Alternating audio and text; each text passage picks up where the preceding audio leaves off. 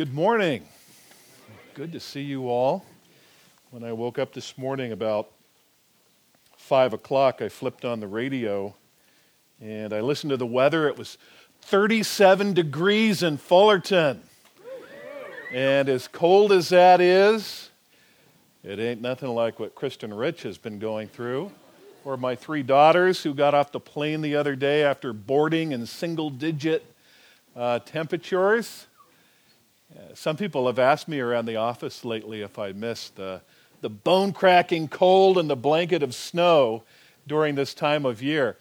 And I would have to say, during this season, yes. Once New Year's rolls around, I'm ready for this. I'm happy to be living in Southern California. Uh, well, we are in Isaiah chapter 9. Laura's already taken us there. Let's take a look again at the two verses at which we'll be bearing down this morning uh, Isaiah chapter 9, verses 6 and 7, many themes of which we have uh, sung about already this morning. Isaiah chapter 9, beginning in verse 6, hear God's word. For to us a child is born, to us a son is given, and the government shall be upon his shoulder. And his name shall be called Wonderful Counselor, Mighty God, Everlasting Father, Prince of Peace. Of the increase of his government and of peace there will be no end on the throne of David and over his kingdom, to establish it and to uphold it with justice and with righteousness from this time forth and forevermore. The zeal of the Lord of hosts will do this. Amen. Thus far, God's word.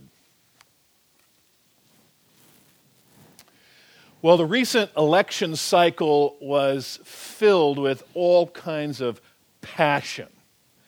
Uh, the foment and the fury that followed these campaigns from coast to coast was uh, legendary. All the people that said that they were going to move to Canada if Donald Trump won uh, uh, Stephen King, Barbra Streisand, Amy Schumer, there's even an island uh, just east of all that Anne of Green Gables territory up there, uh, Cape Breton Island, that mounted a marketing campaign to attract these people.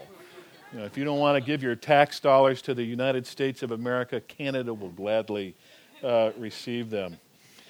Well, the election's over, and it's all just continued as it was during the election. You can turn on talk radio, you can walk across campus the last few weeks, and, and the dialogue goes something like this Yeah, but Hillary won the popular vote. Yeah, well, Donald Trump won the Electoral College. Yeah, but we live in a democracy where every vote counts. No, actually, we live in a republic where every electoral vote counts. And yet, as you well know from the news, not even that means that Donald Trump is going to win the election because two and a half weeks ago, a uh, Republican elector from Texas announced that he will not be voting for Donald Trump, and that has posited some, uh, or uh, caused some deposit that others are going to follow his example. And social media contributors, even some of them uh, self identifying Christians, continue serving up posts that flagrantly shame and berate those who do not share their perspective on the results. Now, the question is have people always been this passionate about government? Well, think about America. What is the hot ticket right now on Broadway? Hamilton, that's right. How does Hamilton end? With the sitting vice president of the United States shooting one of our founding fathers in a duel to settle some argument over government. That's passion. Uh, over 20 years after that, a sitting senator and the sitting secretary of state went to settle a constitutional difference in the same fashion dueling. That's passion. Any of you that were alive when the Soviet Union and its Eastern Bloc allies uh, fell, you witnessed the power of passion uh, unleashed on one government after another after another. So the, the question is why are we so passionate? Why are you so passionate? Why am I so passionate when it comes to things concerning government? And the reason is because it's hardwired right into our very being. In Genesis chapter 1 and 2, uh, God commissions man and woman to rule his creation under his authority. But as you well know, we get into Genesis chapter 3, and the adversary convinces Adam and Eve that they can govern themselves on their own just fine. And of course, soon after that, in fact, immediately after that, everything begins to unravel, and Adam and Eve's experiment with self government is over. Gratefully, the Lord provided a remedy for that rebellion, which is found in Genesis 3:15. Since rebellion was introduced by a man, God determines to expunge it by way of a man, by way of a Messiah, who would fatally crush the head of the adversary by whom the man and woman were tempted and would reestablish God's rule, his government among his people. And from that point on, human history has followed basically one of two paths. There's a path on which men and women go pursuing the Messiah after God's own making. And then there's another path whereon men and women pursue a Messiah after their own making. And that is generally how it's gone.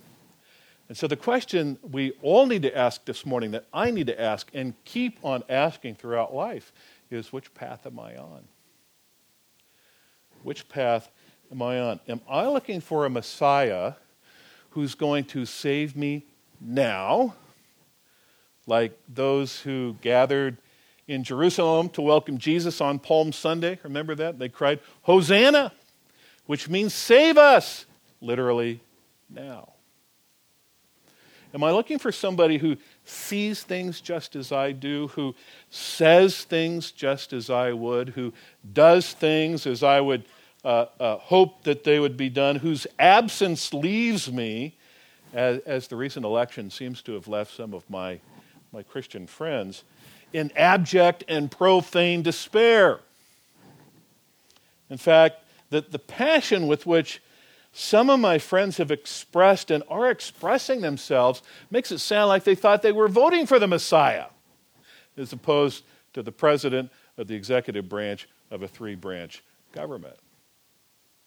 So, am I looking for a Messiah who will save me now, or am I looking for a Messiah who's going to save me forever? Come what may, even if everything goes south a Messiah of such a stature that if imprisoned uh, for my belief in him, I could write, as did Paul, I have learned in whatever situation I am to be content. I know how to be brought low, to face hunger and need. In fact, I can do all things through him who strengthens me. Or, from the same place and concerning the man by whom I would soon be executed, could I write, as did Peter, honor the emperor. Could I do that? Well, the Bible makes it pl- uh, clear that that is the path on which we should all be walking. That's the path of the Messiah who saves us forever. That is the kind of government about which we should be preeminently passionate. But human history and our own experience tells us that even God's people wend their way from path to path. And the Bible couldn't be any clearer on that point. So consider these clear uh, messianic markers throughout the scripture that point the way forward toward God's Messiah. Uh, beginning in Genesis 3:15, as I've already mentioned, and picking up in Genesis 12 with greater specificity, wherein God identifies that that Messiah is going to come through Abraham. And then in chapter 21 of Genesis, through Abraham's son, Isaac, and not Ishmael. And in chapter 27, through Isaac's son, Jacob, and not Esau. And in chapter 49, through Jacob's son, Judah, and none of his other 11 brothers. And then in 1 Samuel chapter 7, through Judah's multiple great grandson, uh, David. And then in 1 Kings chapter 1, through David's son, Solomon, and not Adonijah. And it goes on and on and on like that. And yet, as clear as these messianic markers were, God's people regularly deviated, even departed altogether from following them. Uh, consider these couple of examples uh, the, the, the, the book of Judges.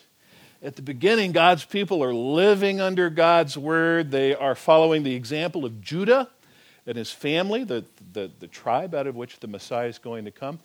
But even at the end of chapter one, the wheels are starting to get a little wobbly. And by the end of the book, they've entirely fallen off as, as uh, God's people are working to govern themselves according to that which is right, not in God's eyes, but their own eyes. Or the book of 1 Samuel, which uh, begins with the people clamoring for a king, which is entirely in keeping with uh, the book of Deuteronomy 17:15. Uh, God said that his people would have a king. But the king that they chose was one of their own making. Uh, Saul did not come out of the tribe of Judah, he came out of the tribe of Benjamin, and his profile was totally wrong. They, they picked him because he was tall, they picked him because he was handsome, they picked him because his family had money, and not because of his behavioral temperance and his spiritual fidelity, which is what God's word required. Closest God's people ever got to living under that kind of king was David, who understood that even though the Messiah would come out of his family, he was not the Messiah. And who understood that the government that governs best is the government that governs according to God's word. The farthest they got from living according to God's uh, word and, and under a, king was arguably uh, Ahaz, who was the king of Judah at the time this prophecy at which we're looking this morning was, was delivered. Um, spiritually speaking, Ahaz was a mess. He was a Jew who had given himself over to pagan gods. So he had put politics uh, before principle. And um, uh, his spiritual ruin compromised Israel, so that militarily Ahaz was a mess. In fact, the author of Second Chronicles wrote these words. He said, In the time of his distress, so in other words, at a time when you'd think Ahaz would be crying out for God, in the time of his distress, Ahaz became yet more faithless to the Lord. And it was the ruin of him and all of Israel. So Ahaz uh, succumbs to the Philistines and the Edomites and the Assyrians, and, he loses 120,000 men to Syria and to Israel, even after God promised victory on his terms, God's terms, in Isaiah chapter 7. But uh, instead of governing on those terms, Ahaz said, No, I've got this covered. I, I can do it myself. And it went terribly. So, in that day, if you wanted to live by God's word, it was a pretty rough go. The Assyrians were pagans, uh, God's people were controlled by the same, and it surely led a faithful heart to ask, as we do in our own day from time to time, Lord, are you really out there? And if you are, do you really care about those who want to remain faithful to you? That's what makes Isaiah's prophecy in total, in this section in particular, which is contained in a bit that begins in chapter 6 and ends in chapter 12, so beautiful because politically speaking, the landscape is dark. But prophetically speaking, the horizon is brightening, even though uh, the uh, uh, future looked tempestuous. In chapter 7, God rebukes Ahaz. He basically says, If you won't build a government according to my word, I will. If you won't set my people on a path that points to me, I will. And I'm going to do that by sending my man. And, and here's how you'll recognize him Behold, the virgin shall conceive and bear a son, and shall call his name Emmanuel. Chapter 7, verse 14, which points us to our passage in verse 9, which tells us who this son is and what his government, what that path toward it is like. And so, as we uh, take, a, uh, take a look here in verse number 6, we, uh, we uh, see right out of the box something about this son. Whomever he is, we know this much. He is for us. He's for us. He's for you. You've got to really let that sink in. See, in man's economy, those who are ruled serve those who rule, right? I mean, you go back to Greek and Roman mythology, and the, the men are always beholden to the gods. Or in the governments of great societies, people are at the disposal of their potentates, right? Uh, even at work, working for the man, getting it done for the man. The man never does anything for you, you're always working for him. But in God's economy, those who rule serve those who are ruled. And so in the United States, a government that ostensibly is founded on Judeo Christian principles, we refer to those who govern us as what? Public servants. That's right. So God served his people by doing for them what they could never have done for themselves. And he did it by neither a plan, rolling out a plan, or impaneling some kind of committee. Rather, he sent a child. He sent his son. He sent the Word made flesh. And back in verse 3, it tells us that the arrival of this son brought great joy three times over. And we sang about joy this morning. No wonder that John the Baptist in utero leaped for joy when the unborn Messiah was in his presence. Or, or why the angelic announcement of this child's birth was expressed not just as joy, but is great joy, mega joy, literally. So, question that, especially during this time of year, is a good one to ask does this child bring you great joy? He's for you. The Messiah is for you. Some of you may feel like an object, a tool for a family member or a friend or your boss. The Messiah is for you. He shattered every burden you've borne. Verse number four. He's going to burn every evil you have endured. Verse five. He's for you. That's something to wrap your identity around. That's something to live for. That's something that brings great joy. And the more you meditate on it, the more you, you, you cogitate on it, the more you ruminate on it, the, the better you understand it, the greater your joy especially as you understand the multifaceted dimensions of this Messiah's character. So uh, we see here he is a wonderful counselor. A wonderful counselor. Throughout this book, God derides human wisdom, the folly of human wisdom. In fact, in about nine places, he just piles it up and then he just blows them all up. This child exceeds human wisdom. In fact, Paul refers to him as the wisdom of God from God. What a beautiful thing that the Messiah not only speaks words of instruction, but exemplifies them, lives them out before us. He is the personification of wisdom. We also see that he is the mighty God.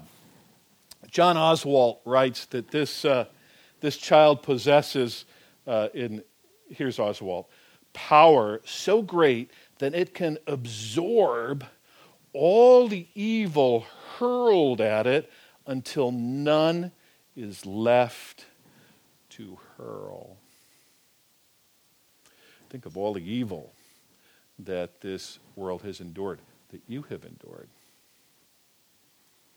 The Messiah has absorbed all of that and will continue to do so until there is no more evil. He's the everlasting Father. Some people say, I cannot think of God as my Father. I, it's too painful. Either I didn't have a father or I had a rotten father. That's why, if you have or had a terrible father in time, then you can take supreme consolation in having a good and loving father now and for all time. Or if you lost your earthly father, either to death or to abandonment, then you can take great comfort in the fact that you neither did nor ever will lose your everlasting father. And then the climactic descriptor of this child is this He's the Prince of Peace. One scholar put it like this Through him, the reconciliation between God and man will come that makes possible the reconciliation between man and man. And this is why Paul refers to the Messiah himself as our peace We talked earlier about a plan, and God certainly has a plan, but his plan wasn't limited to words on paper, it was word made flesh. He, he himself is our peace. Ephesians 2, verses 11 through 22, peace is found in him. And he takes those who were formerly at odds with one another and makes them one new person in himself. So, what's beautiful is that as many different ethnicities as are represented in this room, we are all preeminently of a new race, a preeminent race, the Christian race that is found in and only in Jesus. And that's why, if there's ever going to be peace, justice, and righteousness here on this earth, it's going to be found in Christ and in Christ alone. Now, according to the end of verse 7, the gift of this multifaceted Messiah, this child, was a sure thing. And we know that because of, of that verse. It says, The zeal of the Lord of hosts will do this. So God was serious about introducing this child into human history.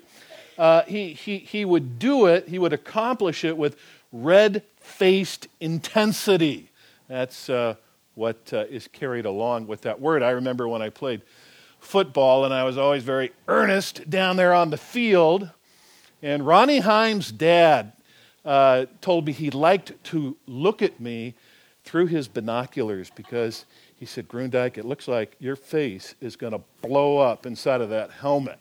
It just gets so red down there on the field. And that's exactly what's being communicated here uh, the passion that stirs in the hearts of a bride and a groom, the focus of a warrior preparing for battle. That's the, the, these are all things that bespeak the zeal of God and his intention to make this happen, and it did. It happened at Christmas. And we know that because Isaiah's prophetic fingerprints are all over the Christmas story. Now, while we celebrate this prophecy at Christmas time, we only celebrate a partial fulfillment because while the Messiah did come in the person of Jesus, his kingdom, though inaugurated, is yet to come in all of its fullness. And that's why Jesus uh, told his followers to pray, Thy kingdom come. So, what, what is this kingdom? What is it like? Well, it, it's like the government expressed in, in the two verses here at which we're looking. One that rests on Jesus' shoulder. We see that there in verse 6. And it's one that, as we see in verse 7, is forever certain, forever calm, and forever upheld by pillars of fairness and decency. That's the government for which we're living. That's the path that we need to be following.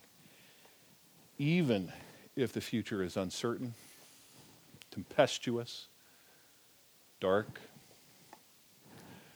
when your feet are planted in that direction, you can walk through the valley of the shadow of death and fear no evil.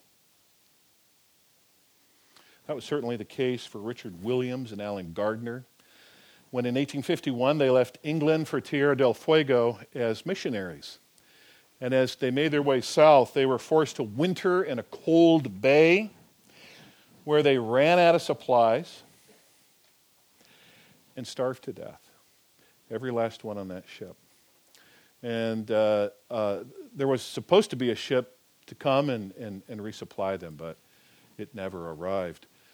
And when they were discovered amidst all the bodies, they found a diary. And in William's diary, on April 18th, he wrote, he wrote these words Poor and weak though we are, our abode is a very Bethel to our souls, and God we feel and know is here. Then three weeks later, he wrote on May 7th Should anything prevent my ever adding to this, let all my beloved ones at home rest assured that I was happy beyond description when I wrote these lines. It would not have changed situations with any man living. That comes off the pen of a man who is walking toward a kingdom that has no end. It was also the experience of my dad who faced the final months of his life according to some words that we found on a scrap of paper um, uh, amidst his effects on top of his desk as we were clearing it off uh, af- after his passing. And uh, these, these were the words that he had written God is preparing a place for me in his heaven. he writes John 14, 1 and 2. All I am experiencing now is to, is to prepare me for that place. So I want to embrace my cancer and Verna's dementia, it's my mother, loneliness, physical pain, and bodily weakness because God is opening the final chapter of my earthly life. I need to cooperate with Him to learn the lessons He needs me to learn in order to be ready, and then all in caps, for that place He's preparing for me. Each day is a new lesson, a new opportunity to allow Him to develop the qualities in me which I will need when I meet Him face to face. How can I be bitter? His Spirit is daily teaching me the lessons He's ordained specifically for me. I want to be a good and obedient student. That comes off the end of a pen of a man who's living for a kingdom that does not end. That's the path he was walking down. It was certainly the experience of Helen Roseveare, who uh, went on to her reward about two, two and a half weeks ago at the age of 91. Um, uh, Roseveare came to Christ as a Cambridge undergrad, and it was also during that time she committed her life to missionary service. During a, a missionary gathering uh, during that time, she stood up and she declared, I'll go anywhere God wants me to, whatever the cost. And then she began to grapple with the Lord about that and retreated to the mountains and um, had it out, as it were, with Him. And, and, and she wrote these words. She said, Okay, God, today I mean it. Go ahead and make me more like Jesus, whatever the cost. But please, whenever I feel I can't stand anymore and cry out, Stop! Will you ignore my stop And remember that today I said, Go ahead. And so at age 28, uh, she was a medical doctor. She picked up the French language. She'd taken a course in tropical medicine, and she headed to the Congo, where she settled in the northeast region of the country. And she founded a training school for nurses there. And um, then she transformed a maternity and leprosy ward into a 100 bed hospital, as well as a, a school for paramedics and all sorts of other things as well. Well, as you can imagine, after five years, she was exhausted. And so she retreated back to England uh, for home assignment. And then she returned to a very different Congo because it had been liberated from colony status. It was no longer under Belgium. And in 1964, amidst uh, government unrest, uh, a war broke out. And everything that Roseveare had done, all the projects in which she had invested herself were wiped out. The, the hospital, the, the training center, all these things were gone. And at first she was put under house arrest. Then she was imprisoned. And then she was brutally beaten, thoroughly bloodied, and profoundly humiliated. And concerning that night in particular, she wrote these words On that dreadful night, beaten and bruised, terrified and tormented, unutterably alone, I had felt at last God had failed me. Surely he could have stepped in earlier. Surely things need not have gone that far. I had reached what seemed to be the ultimate depth of despairing nothingness. And then, in the midst of that despair, it was if she heard the Lord saying this. And she wrote this down. You asked me when you were first converted for the privilege of being a missionary. This is it. Don't you want it? These are not your sufferings, they're mine. All I ask of you is the loan of your body. And in time, uh, Roseveare began viewing her horror with, and I, I pick up her words here, with an overwhelming sense of privilege that Almighty God would stoop to ask of me, a mere nobody in a forest clearing in the jungles of Africa, something he needed. And privilege then became the banner under which Roseveare conducted her ministry. In fact, 12 years after her, her devastation, she told an audience of thousands God didn't take away the pain or cruelty or humiliation. No, it was all there, but it was altogether different. It was with him, for him, and in him. He was actually offering the inestimable privilege of sharing in some little way the edge of the fellowship of his sufferings. Those words were spoken by a woman who was on a path toward a kingdom that does not end. So, the question again that we all have to ask and keep asking is what path are you on? What path am I on? What, what government do I serve? Who is my Messiah?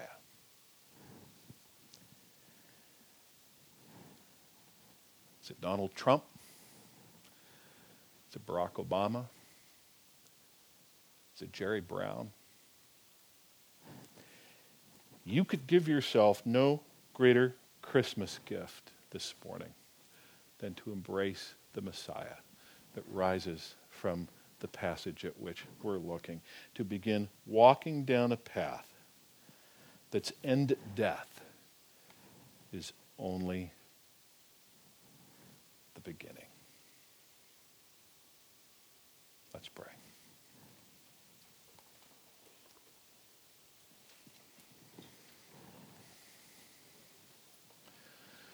So, down what path are you walking? What path are you really walking?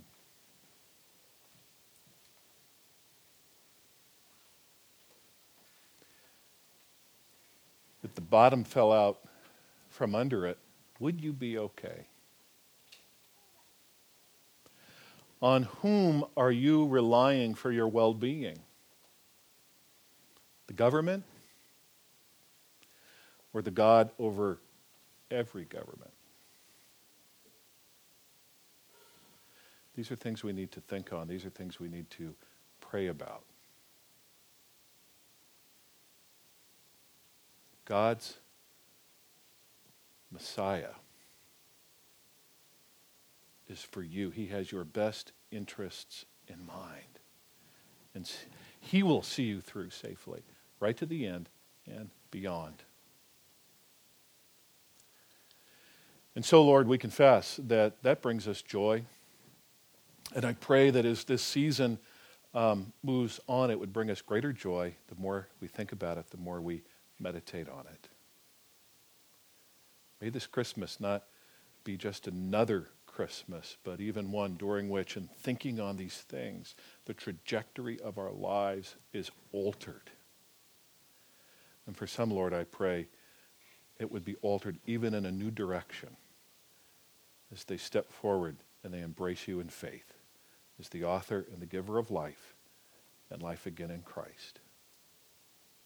We pray all these things in Jesus' name. Amen.